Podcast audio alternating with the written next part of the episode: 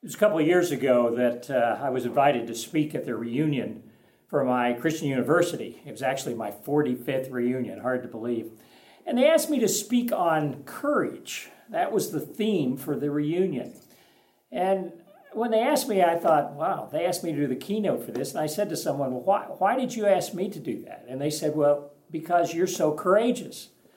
Well, I really hadn't thought about that. I mean, you don't sit around thinking uh, about yourself that you're courageous, but the person that knew me quite well that had uh, asked me said, uh, you know, you you're very bold. You went to be a missionary. You went to a little bush hospital and only the third doctor there, and you know, 300,000 people you all were responsible for. You uh, you did relief work. You went into war zones and dealt with epidemics and he just went on and on. You know, you crashed in an airplane, you've been shot at, you know, and, and doing relief work, and uh, you had your team held hostage, and you were dealing with that. So we thought you could bring us a talk on courage. Well, as we think about what we're going through right now, it's something that we all need courage for. Uh, the coronavirus epidemic has uh, changed everyone's lives put many in jeopardy, and uh, it's not done yet. And I know it's impacted many of your practices.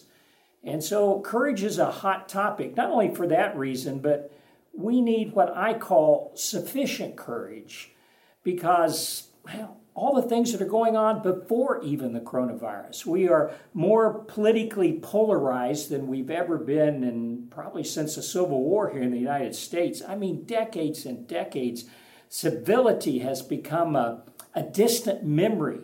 Uh, many of those that disagree with you uh, want to destroy you. You see that all the time in not just political reams, but in the workplace or whatever. We live in a post Christian age. We need sufficient courage as we deal with that. People want to worship at the altar of personal autonomy. Everyone's wanting to do what is right in their own eyes. And the only thing people will not accept is that there's transcendent truth, and they really don't like people that believe that there is.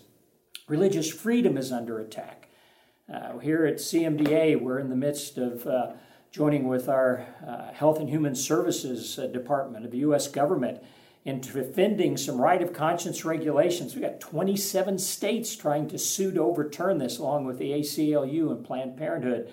My name's on this as a co defendant. So this is an important issue that's going to impact our healthcare professionals. And I know you guys are dealing with this type of thing as well with the euthanasia issue that has hit so hard up there and people trying to force you to participate. We, li- we live in a dangerous world and we need uh, courage for that. Um, terrorism is still out there, the threat of nuclear war, drugs in our communities.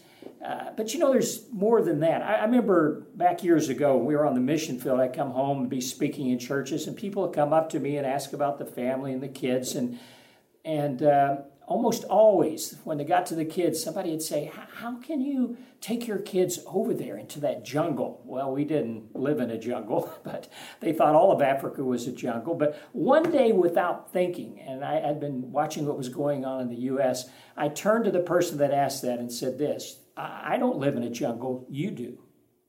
And kind of paused and they looked at me askance. I said, Listen, I can let my kids out 10 miles from the hospital and somebody'd bring them home. You're afraid to turn your back in Walmart eh, when your kids are there, that somebody might kidnap them. You're worried about what they're going to see on TV, who's going to give them drugs at school, all these type of issues. That this is a very dangerous world. You have to be courageous to be a parent or grandparent in this day and time. And then the bioethical issues, and we could go on and on about that. But our, our technology is expanding faster than our ability to put moral fences around our science. And uh, there's, you know, things like we're dealing with now that are very clear, like abortion and euthanasia, physician assisted suicide, but we're moving more and more into gray areas that are going to be tougher with cyborg technology and chimeras that, uh, you know, combining human and and animal uh, DNA and, and cells and tissues, and where do you go with that, and how far do you go? Um, you know, we're even talking, people are doing uterine vagina transplants into transgender men so they can bear children. Huge issues that we never thought we would be taking care of, but we are in this day and time. So we have to have sufficient courage. Now, I, I didn't say boldness. Uh, boldness is another term, but I think sufficient courage is, is a better way to say it because sufficient courage is enough to, to deal with the situation. Uh, to, well, let's look at it this way. Uh, Paul talked about this. And it's an interesting time in Paul's life. Paul was in prison in Rome in 62 AD. He knows he's probably going to be executed, and he finally was. He was beheaded uh, t- led a CMDA tour into Italy uh, about this time last year, and we went to the traditional site where he was uh, beheaded. And he was writing to the Philippians, and he said this I eagerly expect and hope that I will in no way be ashamed, but will have sufficient courage, so that now, as always, Christ will be exalted in my body, whether by life or by death. For me to live is Christ, and to die is gain he had sufficient courage. We think about his life and all the things he did from imprisonment to, uh, you know, being in uh, storms and shipwrecked and flogged, and it just went on and on. So, how do we define sufficient courage? It's not that you're fearless before danger, but it's a willingness to do something that is dangerous or frightening despite your fear. That's sufficient courage. And so, how do you have that? How do you and I have sufficient courage? And how do you instill it in others, your children, your grandchildren, your colleagues, those you may work with or be responsible for? Eh, first, you have to willingly pursue it. Eh, for some people, it may seem more natural, but for most of us, it's willing, willingly pursuing it. So, how do you go about it? Well, I want to give you four or five points that, as I look back over my life, have made the key difference in helping me to have sufficient courage. First of all, is a willingness to find role models. A willingness to find role models, to associate, to, to hang out with the bold. We see this in the Bible again and again. Elijah and Elisha. You know, Elisha, as Elijah was about to be taken up to heaven in a chariot of fire, he, he followed Elijah. He didn't want to leave him. Elijah kept saying, Go back, go back. And he, he, he refused to. And just before Elijah was swept up to heaven, he asked him, uh, Let me inherit a double portion of your spirit. Elisha saying to Elijah, I want to be like you. I, I, I, in fact, I want to be more than you. You've had such an impact on my life. We see that with Paul as he mentored Barnabas and John Mark and Timothy. We see it with Jesus with the disciples. You know, they were fearful of the persecution they had, and after the crucifixion, they hid. But as the Holy Spirit came, God provided sufficient courage to them. And I'm sure they remembered back of watching Jesus, how he handled all these difficult situations and, and role modeled themselves after him. I think of that impact in my whole life. My, my dad was a, a pastor. My brother and I were born uh, when he was in a pastor at a little country church in Kentucky. Uh, the first two years of our life were there. and My sister was already born, and, and dad was a wonderful pastor in this little country church. But God began speaking to his heart to call him into evangelism from going church to church, holding special services. And with three little kids under the age of four, two meetings on his schedule. He went down and borrowed money, bought an old used house trailer, hooked it up to the Oldsmobile, and off we went in evangelism. That's where I spent the first three years after that. Uh, parked by little churches out in the country where dad was preaching and sharing the gospel and, and helping people grow in Christ and some come to Christ what boldness that was. I, I, didn't realize two years later what an example that was. And he preached all over the country. We traveled with him in the summer to camp meetings and services, and it was a great time for us to be together. And then as missions came on the forefront, short term missions, he was right on the forefront of that and started his own organization called Go International, taking people to mission field back in the 60s. He, he then showed me courage and helped me gain courage. Uh, he sent me off to a boarding school. Me and mom couldn't afford it. It was a Christian boarding school down in Florida. We lived in Kentucky. It was mom had to teach school, and all that money pretty much went for us to go to a boarding school. But had such an impact on my life. I wouldn't be where I was today if it hadn't been for what I had learned and was exposed to there. Uh, it took me my first mission trip when I was a freshman in high school. That was 1965. My friends hadn't been in an airplane, much less halfway around the world. But Dad wanted to expose me to the needs of the world and be a role model to me in missions. I wonder if I would have ended up on the mission field and answering God's call if it hadn't been for that. I think of Dr. Ernie Steury, the founder of uh, Tenwek Hospital, where I served for 11 years. If you haven't read Miracle at Tenwek, it's a book that you'd love to read of Ernie's life. What a you know farm boy, didn't speak English until he was six. He spoke Swiss in Indiana in a farming community, big family.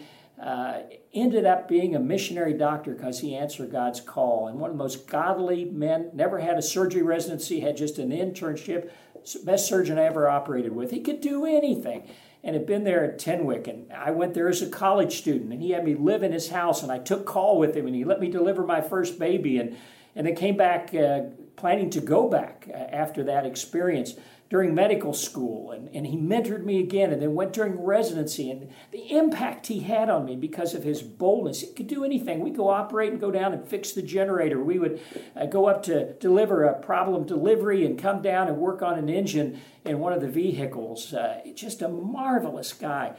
And that I know wiped wrapped, wrapped off on, I know that uh, came on to me as I got next to him. It just kind of clung to me in those days.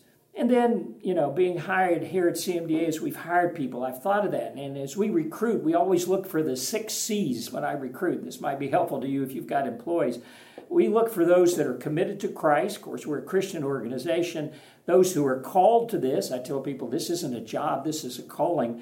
Uh, we look at their character. It's so important that people have character because you can't implant that in them. And then we look at the chemistry. Do they fit with the group? Do, do, they, do they really fit in? We don't want sand in the wheels. And then I look for courage, people who are willing to take chances and make a difference and try new things. And then finally, we look for competency because you can teach competency. That's the least important, where oftentimes we do that more than anything else. I'm going to give you some quotes from a book I wrote with one of my former staff, Dr. Uh, Reverend Bert Jones. And it's called um, Servant Leadership. And servant leadership says this a servant leader is a person with the seemingly contradictory qualities of being bold and humble, egoless, egoless and empowering, and credit worthy and credit giving. Uh, that's something that should stick. That courage of being bold and humble is one of the key things for leadership and so important. Second thing is this willing to risk, willingness to risk. There's no courage without risk. Rahab the harlot, uh, you think of her life. She, she risked her own life to hide Joshua's men when they came, the spies coming into Jericho. Uh, she ensured the safety of her family by saying, you know, oh, we don't want to be killed with everyone else. And they said, hang a, a red scarf out your window and your, uh, your house will not be destroyed. And as Jericho walls fell. She lied to the king's men, sent them off when they came asking about where the spies had gone, and turned out to be the great great grandmother of King David. I wonder how that was passed on to her children and then on down uh, to David and had such an impact on his life. Uh, but willingness to risk. Esther had a willingness to risk. Uh, if I perish, I perish, she said when uh, she go before the king and knew she could be killed if he didn't uh, nod at her with his scepter. Uh, we think of Gideon reducing his force to 300 men. What a risk that was to go against a mighty army with so few people, but God told him to do that, and he risked it. We think of Moses going back to Egypt after he was a wanted man for murder, and they had long memories, and went and stood before Pharaoh and demanded to let his people go, putting his life at risk because God asked him to do that. We think of Peter speaking before the Sanhedrin after the resurrection and refusing to shut up about the resurrection and the preaching that he was doing. This is willingness to risk is the key to being courageous because without risk there is no uh, there is no need for courage. If the greatest risk often bring the greatest rewards for God's kingdom, and I, have seen that in, in my own life. Uh, when I've been willing to step out with sufficient courage and take a risk, that's when it's often been the greatest impact. Uh, I remember when we were building our hydroelectric plant at Tenwek. I mean, it seemed like an impossible thing. We didn't have the experts, we couldn't get the, the permits to do it, we didn't have the money, and yet the hospital had electricity 11 hours a day. And, and stepping out and taking the next step, I, I, when I talk about courage with young missionaries, I'll say just figure out where God wants you to go, and then what is the first thing you would need to do to get there, and do that, and then the next thing. So, how do you know if you're taking enough risk? If you're not scared at least some of the time, you aren't taking enough risk. If you're not scared at least some of the time, you're not taking enough risk. And uh, I, I, think that uh, is a great measuring text, uh, measuring stick. To attain something significant, you have to be willing to risk something substantial. I know when I finished my residency, I graduated uh, in the top five in my medical school and uh, class and went off to residency was chief resident was recruited for practices recruited to teach in the residency program and as people approach me, different ones, you know, I'd say, no, I'm going as a missionary to Africa. And you, they looked at you like, are, are you nuts? I mean, this, it's crazy. You're taking your family, you're taking your young kids. We had uh, two kids when we went. And uh, it, it seemed risky to a lot of people. But to really attain something significant, you have to be willing to risk something substantial. That doesn't mean I didn't have a responsibility for my children, my wife, and to do the, the best and safest thing I could for them. But that wasn't to, to, to take care just of us. It was to answer God's call and do what He asked us to do and trust Him. And we'll talk more about that later. Courage is revealed by your actions, not by your words. Wow. Reveal by your actions, not by your words. A lot of people think they have faith, but they never exercise it. You want to strengthen your faith? It's a muscle, and you have to exercise it to strengthen it. I remember going uh, uh, into Somalia the first time. I had been at World Medical Missions, working with mission hospitals, sending doctors overseas. And uh, then the Somali thing broke out in the uh, early 1990s.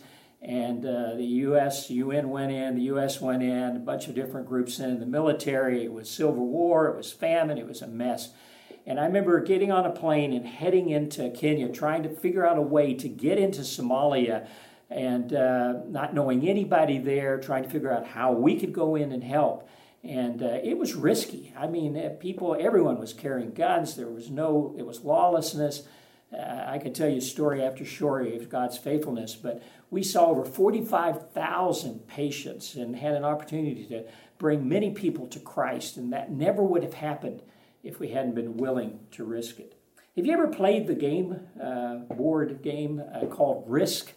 Um, the goal is to conquer the world. You have these armies. I remember playing it when I was younger. Uh, I found this wonderful quote from uh, Chuck Swindoll. He said this When the score is added up one day and we stand before the Lord, many of us will wish we had played a lot more risk and a lot less trivial pursuit. Uh, we can get so busy doing things that we forget to do the most significant things, things sometimes that revolve around risk.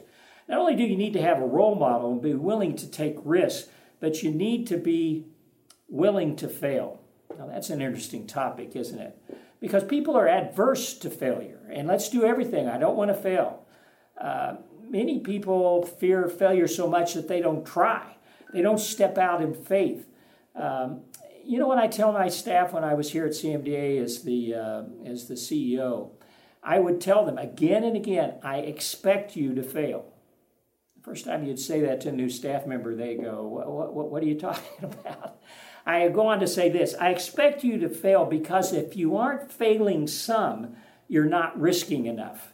Let's try a new idea, and if it doesn't work, we'll try something else. If you're not failing at least some of the time, you're not skating close enough to the edge of the ice. That's true for all of us. And the fear of failure and unwillingness not to fail, an unwillingness to fail, can really make it very difficult to develop courage, and it demonstrates that you don't have it. Remember, we went going to Kenya. My wife Jody had one great fear because she had seen all these missionary pictures of these huge uh, boa constrictors, anacondas in Africa. remember that from her childhood. And she had this picture in her mind of one of our kids dying in her arms after being bit by a black mamba or a green mamba or a spitting cobra spitting its eyes or whatever. And uh, she was just paralyzed with fear. And uh, I was trying to encourage her as we were going. And I'd say, honey, do this. Imagine the worst and accept it. She'd look at me like, uh, imagine the worst and accept it. If you, she was here today, she'd say, I got to that point and I got to the point to realize that if God let this happen, He'd give me the strength I needed to deal with it when the time came. And I didn't need to worry about it because uh, I was willing to see that failure, willing to take that risk. Our greatest fear should not be failure, but of succeeding at things in life that are really not important. Francis Chan said that, and is so wise. Our greatest fear should not be failure, but of succeeding at things in life which really aren't important. When we talk about what God's will is for us and what He wants us to do and how we can use our influence for His kingdom, uh, we have to be willing to step out, willing to fail. Winston Churchill wasn't a perfect man, but he had sufficient courage in the terrible dark hours of World War II and communicated to his country and to the world. And I like what he said. He said this Success is not final, failure is not fatal. It is the courage to continue that counts. Wow. We think about that with Peter. And uh, Peter, and when Christ turned to him at Caesarea Philippi and, and asked him, who, who am I? And he said, Thou art Christ, the Son of the living God. And then he very boldly said, Thou art Peter, and upon this rock I will build my church, and the gates of hell shall not prevail against it. He, Christ looked at him and said, You're the foundation of what's going to be coming.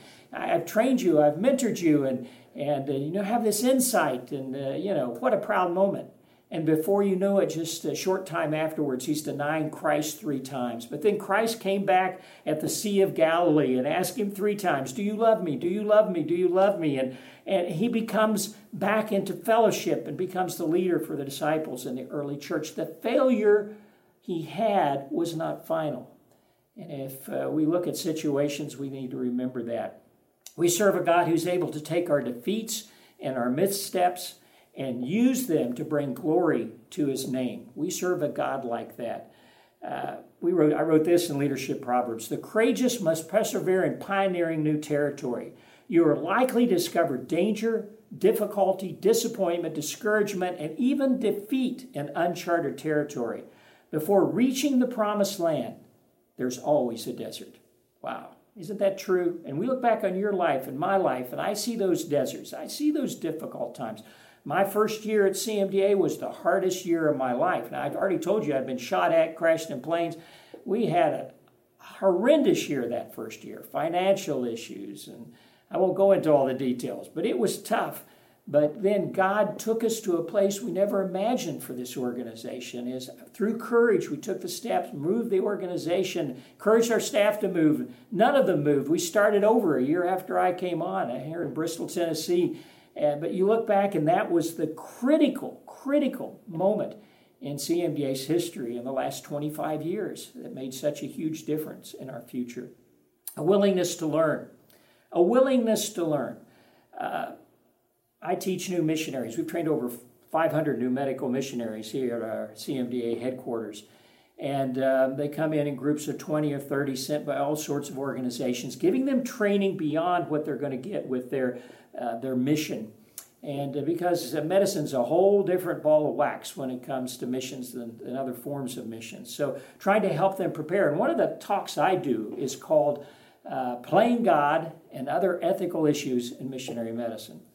And one of the topics that uh, we always touch on is non malfeasance. We go through the, the Georgetown mantra of doing good and non malfeasance, the whole, the whole group of those. And as I get to non malfeasance, I usually start with that.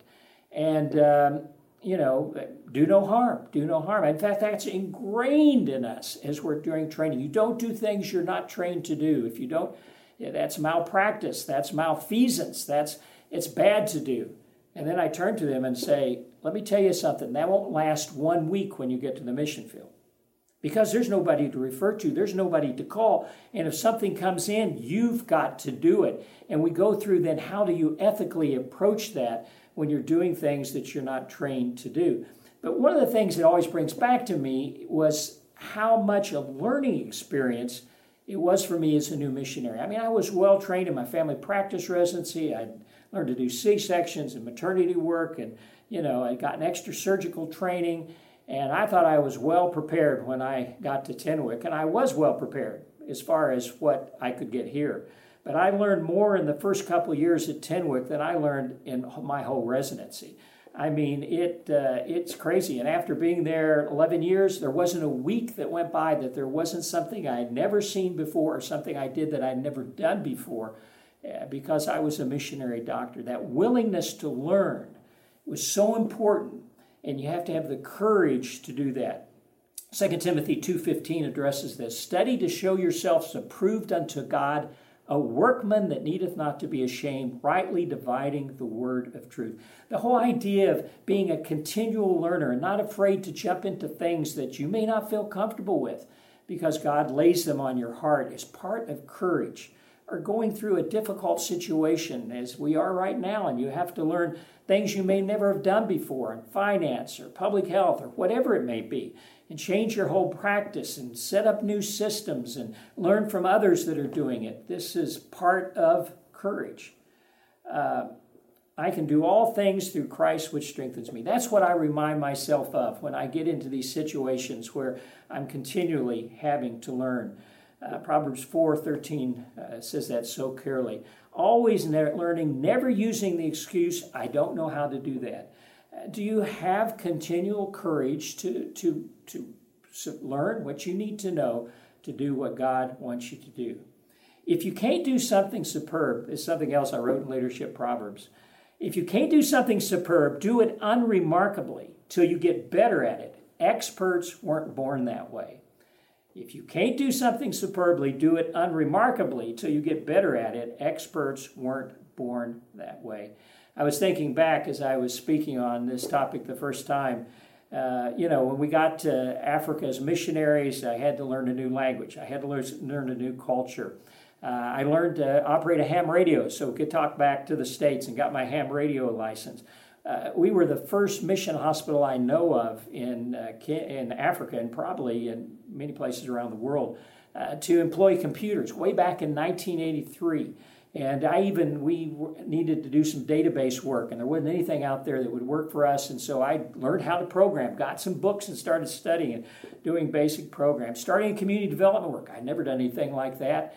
Uh, and doing community health and, and trying to prevent uh, the 50% mortality rate, 50% admission rate for preventable diseases. And that, that program's now grown to 1.5 million people uh, being impacted using volunteers from the community and uh, psychosocial teaching methods and dramas and songs. And I delved in and visited other programs that were doing anything at all, learning from the good things they did, learning from their mistakes, and, and reading and looking for experts and getting information. I learned how to milk cows and when we got into development and how to uh, to grow uh, things in a greenhouse and hybrid plants and distribute them and chicken projects and the list just goes on and on started a nursing school nothing i had something i'd never done before evangelism training program started chaplaincy training school uh, you know, build a hydroelectric plant, as I mentioned. I mean, the list just goes on and on. It didn't stop there. When I went to Samaritan's Purse and heading up World Medical Missions, uh, you know, started their medical relief work. Never done that before going into Somalia, Sudan, Rwanda during the genocide, uh, how to manage a U.S. organization, coming to the Christian Medical and Dental Association when God brought us here. I didn't know anything about student ministry on campuses. I had gone to some of the meetings when I was uh, at the University of Louisville that CMDA had, but I didn't know nothing about running a ministry. I'd never done media interviews to speak of, uh, governance, strategic planning. I mean, the list goes on and on willingness to continually learn, even outside your area of expertise when God calls you to do them. So, willing to find an example, willing to take risk, willing to fail, willing to learn, and then that adds up to willingness to lead. A willingness to lead. Because leadership is simply this it's influence. All of us are leaders with somebody. It may be our children, it may be our family, it may be our practice. Uh, everywhere we touch, uh, people are crying out for leaders, and we need to have the courage, uh, a willingness to lead, and the courage to do it. How do you know if you're a leader? Uh, I've written a couple books on leadership, so uh, I've thought a lot about this. The easiest way to know whether you're a leader is to turn around and see if anyone's following because that's what leadership is. It's not position, it's not power, it's not money, it's none of those things. Leadership is the ability to influence people so that they follow your example and learn from you. Uh, we see that in God's Word, Matthew 4 19, because Christ, Jesus, was our great leader, the greatest leader that ever lived. And he said, Follow me. Follow me, and I will make you fishers of men. If, if you model yourself after me, if you learn from me, I will make you fishers of men. Matthew 16 24. If anyone will follow me after me, let him deny himself, take up his cross, and follow me. Following, following, following. And that's how we have influence on other people. My dad used to say, uh, imprinted it on my mind, he said it again and again to me David, the greatest investment of a man or woman's life is to invest it in the lives of others. He said, The only thing you're going to take to heaven with you is other people. Everything else is going to be left behind. And so use your leadership skills to make a difference and influence people. Essential leadership quality courage, the will to sail into the wind and storm where others fear to go. Uh, courageous leadership is contagious. No one follows the fearful, they are drawn to the daring. There's this integration of courage and leadership the courage to stand up when others will not, and to speak out when others will not speak out. We, willingness to act when others will not act, willingness to tackle problems that need to be addressed. All of these things are integrated into leadership and they require courage. And willingness to do that is one of the keys uh, for influencing other people for Christ and in the workplace. And then next, a willingness to pay the price. A willingness to pay the price. Too many leaders want the privilege of leadership without paying the price of leadership. Leadership has a price tag, and it's called sacrifice. Uh, too many leaders want the privilege of leadership without paying the price of leadership. Success has a price, a price tag, and it's called sacrifice. So, if personal sacrifice is needed, the courageous, what do they do? They go to the front of the line. Um, 2 Corinthians 6 4 through 6 talks about. Here's Paul writing again.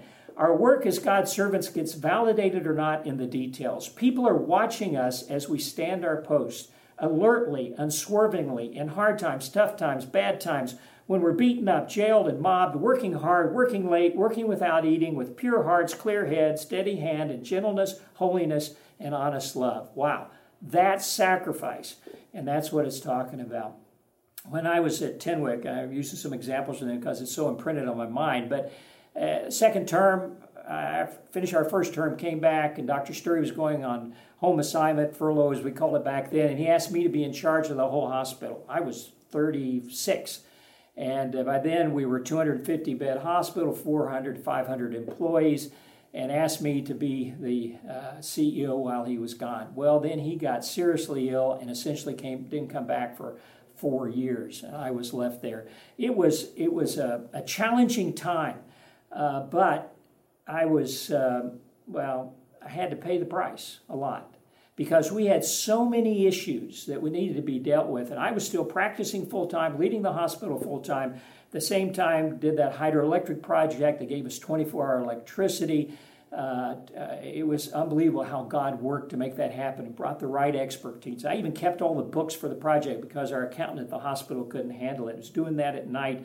Uh, the community development program, the nursing school that we started. We had six trained nurses when I got there. How do you start a nursing school when you don't have any nurses, but you got to have a nursing school to get nurses? And pulling that out of the hat, just seeing God's hand in what He did. Build a new maternity unit, a new administrative block, a lab a new lab, a new pharmacy, a new outpatient area, new radiology, equipped it, all just tons of stuff. I was working way too much to be honest with you, but it, it took extraordinary effort on top of what we were already doing to get us out of the place where we were. There's a price to pay. And that still is the same thing when I look at my life as a leader. Back in 2008, we had severe financial problems all around the world, as we're now having with the coronavirus and we had to give a uh, give everybody uh, in CMDA a reduction in salary. I made sure I was the first one to take that percentage of my salary off because that's how leaders do. You're willing to sacrifice, you're willing to pay the price. And lastly, willingness to trust God. That's the most important, and that's where many people hang up with their courage. You've got to trust God when He asks you to do things and be willing to have sufficient courage to follow his call and his direction. Philippians 4 6 through 7. Do not be anxious about anything. You heard that. Anything. That's everything. But in every situation, through prayer and petition with thanksgiving, present your requests to God, and the peace of God, which transcends all understanding, will guard your hearts and minds in Christ Jesus. Uh, courage is dependent not on something we pull ourselves up by our own bootstraps, it's dependent on us trusting God. You have courage when your relationship with God triumphs over your fear.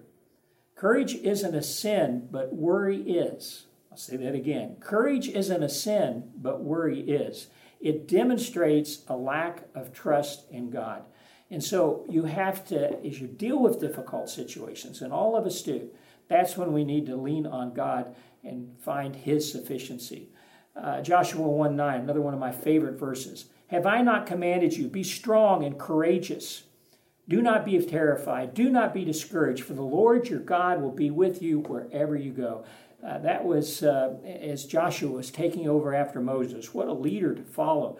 Uh, it's one of my favorite verses. And, and the question I ask myself and ask you as well do you believe that? Are you practicing that?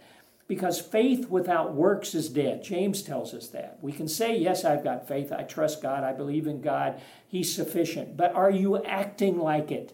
And that's where courage comes in the courage of following your convictions of what God has asked you to do.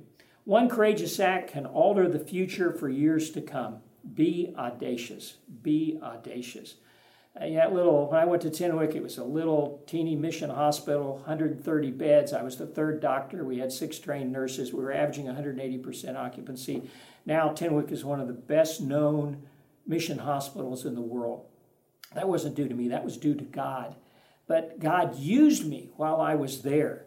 And uh, would that have happened if I hadn't taken that first courageous step? And when I was recruited, said, No, God has called me, I'm going.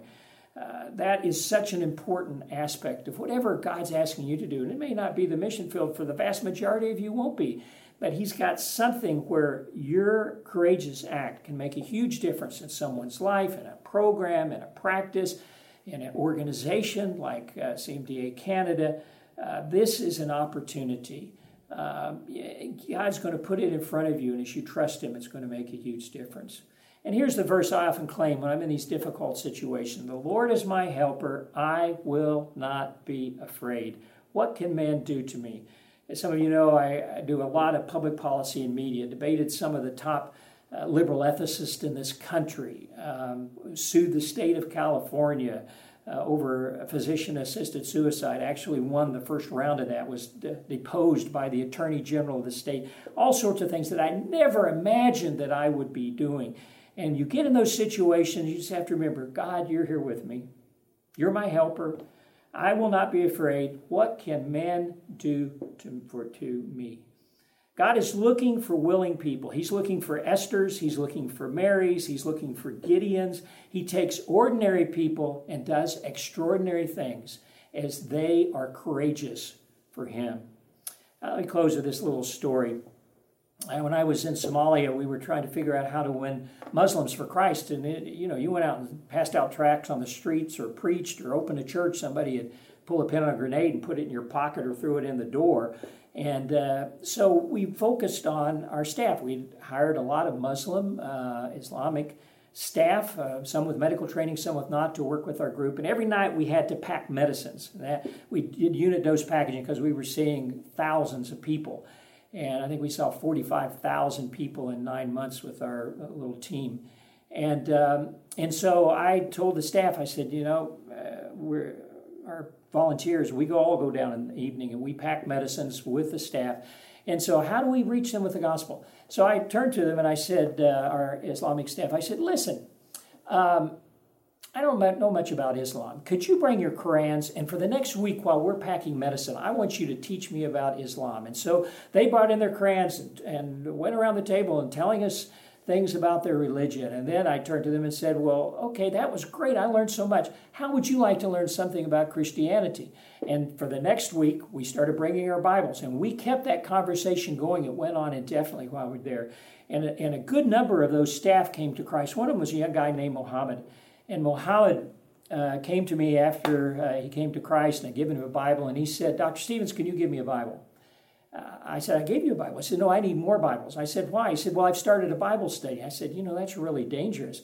He said, Yeah, but, but I've got people in the community and they're coming to my house. And so I gave him some Bibles. A few weeks later, he came back and he wanted more Bibles. And I said, uh, What happened to the ones I gave you before? He said, Well, it's grown too big and I've started two other Bible studies. And I wonder what happened to Muhammad. Things got so dangerous in Somalia, we finally had to leave, but he was still there as a shining light. When I get to heaven, one of the first things I'm going to do is look up Muhammad because he demonstrated courage to me and trusting God. And what impact has he had for the gospel? What impact can you have? That's the question we each need to ask ourselves. God, give me sufficient courage to be your ambassador in this day and this time. May God bless you.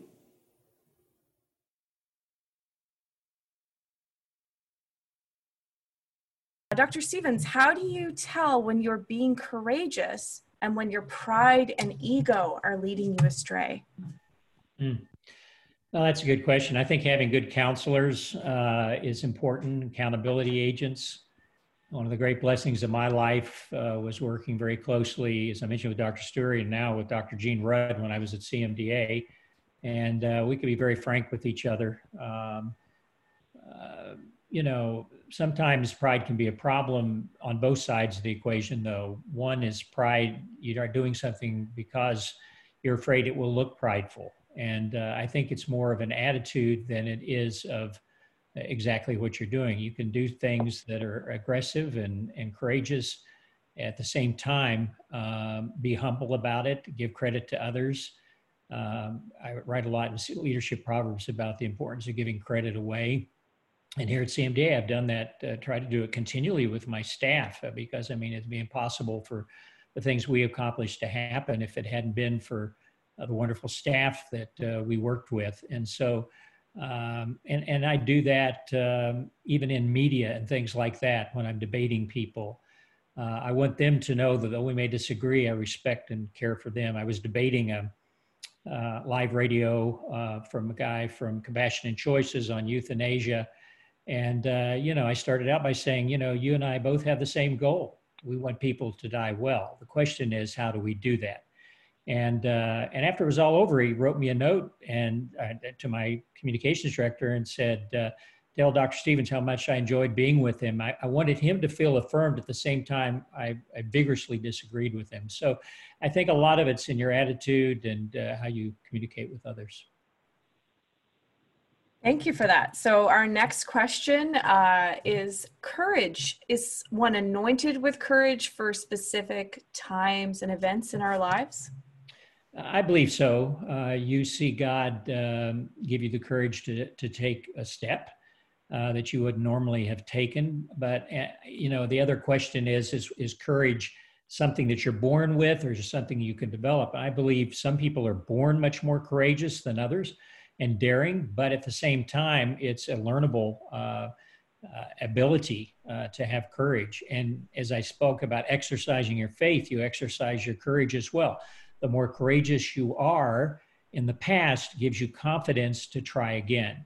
And uh, as I mentioned in the thing, being willing to fail. I mean, I have not been successful at everything I did. I could have given you a whole list of things that I didn't, I didn't accomplish. We just did a a, a camp, financial campaign at CMDA the last year or two I was there. Our goal was to raise uh, a bunch of money in current funds and $10 million in planned giving. We did never reached our goal. We got about uh, 20% of it, 25% of our goal for current funding, but we doubled the goal that we had set for planned giving.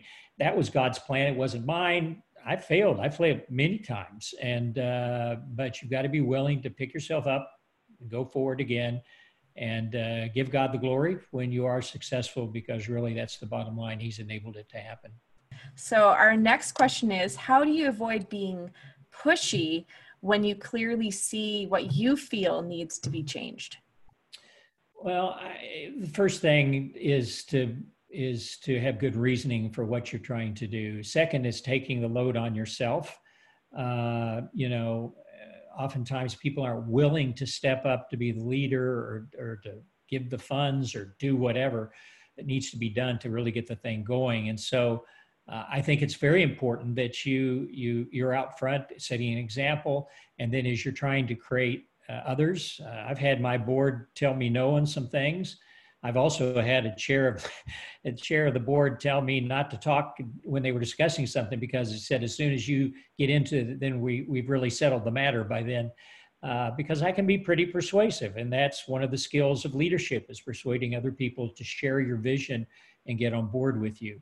Uh, so sometimes it's not the right time, and you just have to realize that others haven't carried that vision as you have, and, and maybe it's going to be later, maybe it's going to be never but you do that with the right attitude as well, and uh, and be humble, uh, especially uh, as uh, as leader as I was with the board of governors.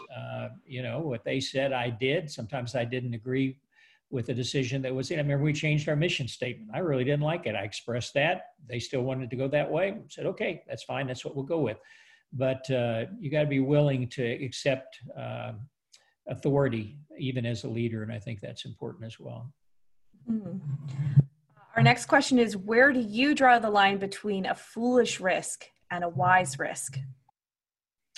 Wow. Yeah. Uh, you know, it so depends on the the situation uh, and and that you're dealing with. I mean, I mentioned just very briefly that we used to be in Dallas and we moved to Bristol, and we sold the only asset we had, which was our building, and we were in financial difficulties when I came on and uh, we were offered free office space in a pharmaceutical company. There was a lot of eyebrows raised when that happened.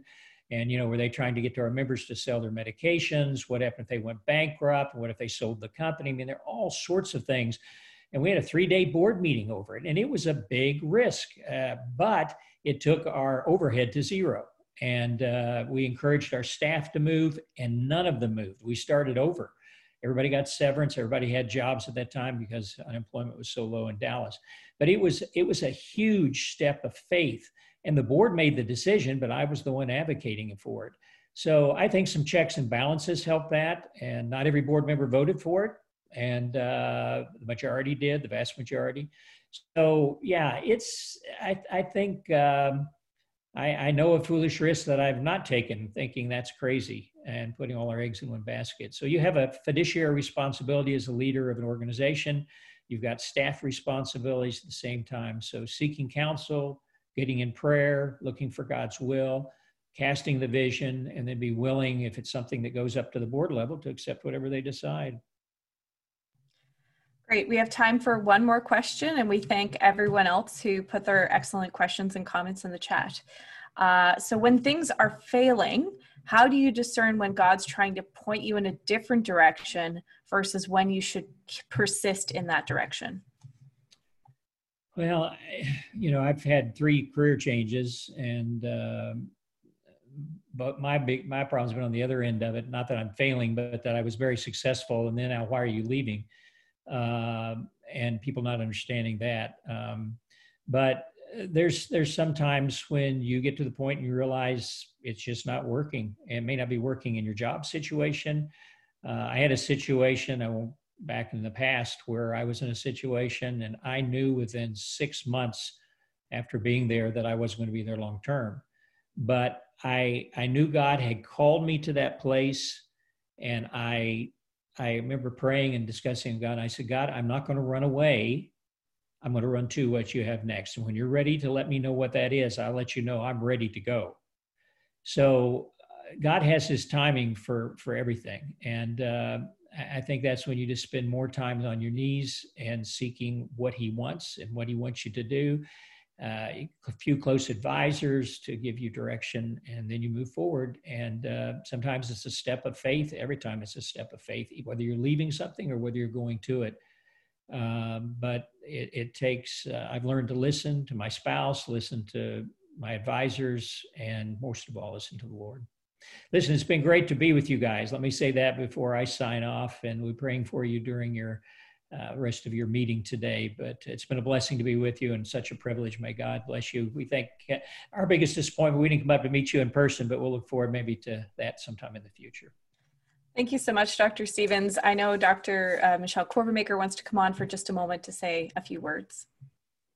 So um, I just want to thank you, David, for coming and um, speaking to us and encouraging us and challenging us from God's word. And thank you for pointing us to ultimately needing to trust God and be willing to trust Him and um, go and do what He's calling us to do. And thanks for taking time to be with us. Thank you so much. God bless. God bless you.